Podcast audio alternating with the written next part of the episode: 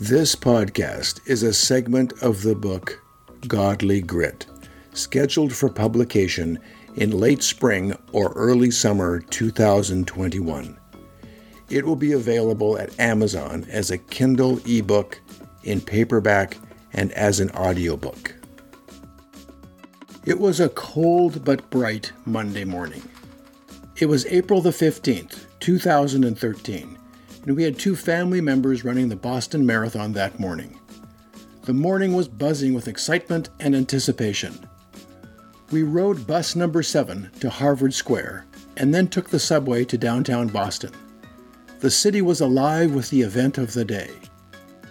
It took over an hour to shuffle our way through the crowd to place ourselves next to the finish line fence where we told our children we'd be cheering for them.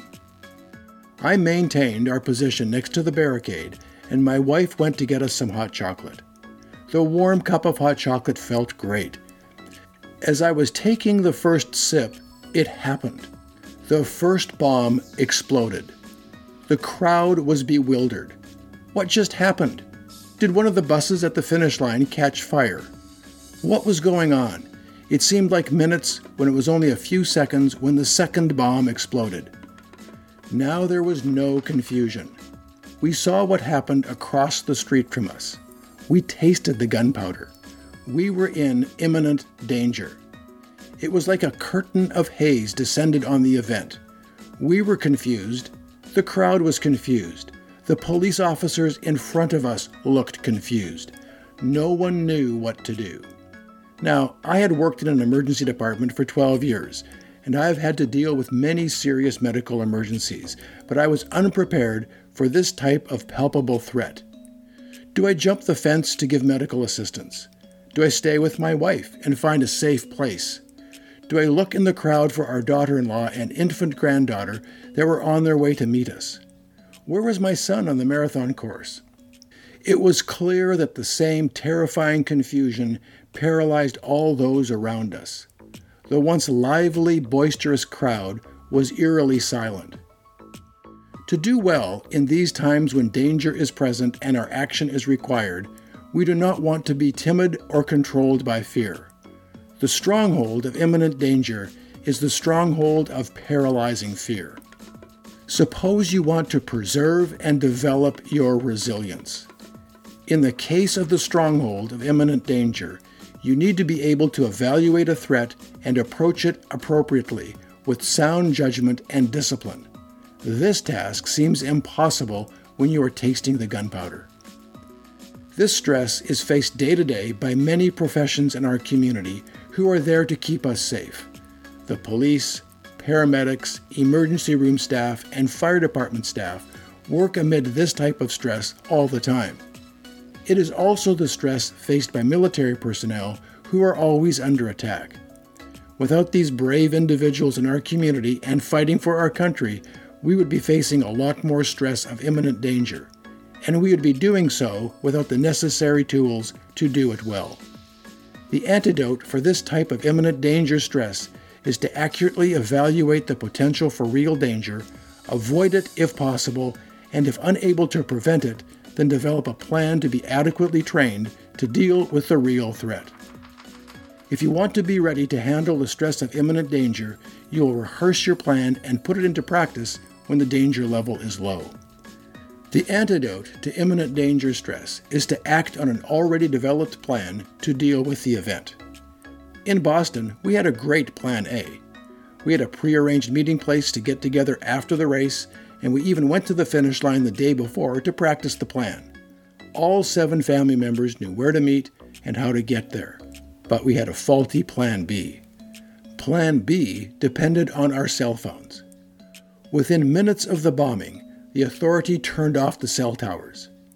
I stood there paralyzed by indecision, but my quick thinking and quick acting wife contacted the two family members who were waiting at the predetermined spot and sent them away from the finish line. She then contacted our daughter in law and set up a secondary meeting place. Then we prayed. The accurate evaluation of danger, practice, and plan will lessen stress and strengthen resilience when facing imminent danger. However, The problem is that as human beings, we tend to be more affected by presumed danger and motivated by fear. Most of us face the imminent danger type of stress day to day in the category of fearful what ifs. What, what if someone breaks into my house? What if the road is icy on the way to work? What if there is a flood? What if my house catches fire? What if the stock market crashes and I lose all my retirement? We are human beings devoid of reason and directed by emotion. So now, when you take a concept of threat and danger and a mix of emotion and fear, you have the ingredients for a toxic soup. Our emotional memory is more robust than our rational memory, and we are governed by a deep rooted fear much of the time. The goal of the enemy with this stronghold is to hobble you with fear and dread. Meditate on Psalms 34, 4 and 5. Listen to my testimony. I cried to God in my distress, and he answered me. He freed me from all my fears. Gaze upon him, join your life with his, and joy will come. Your faces will glisten with glory. You will never wear that shame face again. The Bible has hundreds of references to not being controlled by fear. Fear is not rational. It is unreasonable and often more destructive than the object or event that evokes the fear. If you could somehow calculate all the human hours of productive life lost through the real imminently dangerous situations like natural disasters and war, it would pale in comparison to the hours of productive life lost because of fear. Fear is powerful. Fear is disabling. It is a ruthless master. It will beat you down. It will make you feel useless and unworthy. It will sicken your soul and drain your grit. Fear is one of the most common tactics used by the enemy. Fear will stop you from finding and using your voice. Fear is a powerful force and has the power to rob your joy and destroy your potential. Say goodbye to your grit. Fear of cancer has more life robbing power than cancer. Cancer may shorten your life and it may steal your tomorrow, but fear takes your life today. Fear may protect you at times, but ongoing fear is never your friend. Fear will leave you in a pile of anxiety and worry that will limit any productive action. In the end, you will have lost your energy, joy, peace, and resilience. Fear will convince you that if something is considered dangerous, it will have to be terrifying, and that if it is not scary, it is not harmful. Fear is an emotional response and not a rational response. Fear will tell you that if you feel you are in control, you are safe. And if you are not in control, you are in danger. Fear will completely twist your ability to evaluate the potential for real danger. If we are to have any resilience, we need to figure out how to deal with fear. Let's look at an example of how fear, real danger, and a sense of control can twist our ability to reason. Let's imagine you decide to ride your motorcycle 50 miles to do a tandem skydive. You are a skilled rider, the day is clear, and you will not have to ride at night. You are in control, and therefore you feel safe. As far as skydiving goes, you get some preliminary training, get strapped in with a skilled skydiver, and off you go. When you leave the plane, you suddenly realize you are not in control. You are terrified and evaluate the experience as dangerous. Now, in reality, if you were to look at these two events rationally, the motorcycle ride was much more dangerous than the skydive.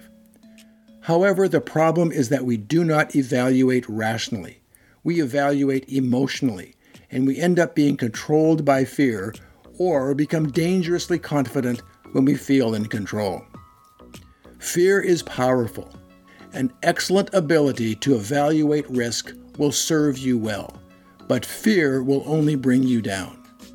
Like physical pain, fear is a loud voice that must be reckoned with, or else you will become a self centered, self focused pile of misery.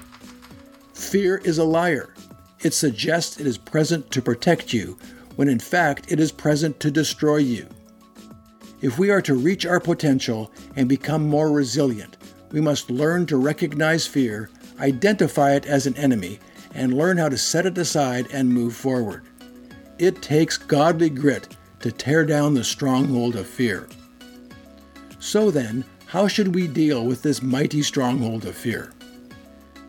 Not only is fear deceptive, but it is also destructive. It will increase your stress, cause stress related disease, rob your joy, destroy your plans, drain your motivation, and dissolve your grit. To deal with fear, we first need to recognize it for what it is. It is not our friend, it is our enemy. Don't run from it. Fear will hunt you down. You have to face it and call it by name. Once you recognize it for what it is, then don't feed it by always letting it rumble around in your mind or be the focus of your speech. Instead, learn to hate it. Do not let fear limit your experience of life. Life is short enough. Ask for help if needed. There are many times when fear is too overwhelming to overcome on your own. Do not internalize or personalize fear. After all, you are trying to get rid of it. Take some quiet time alone to define the fear, externalize and depersonalize it by giving it a name.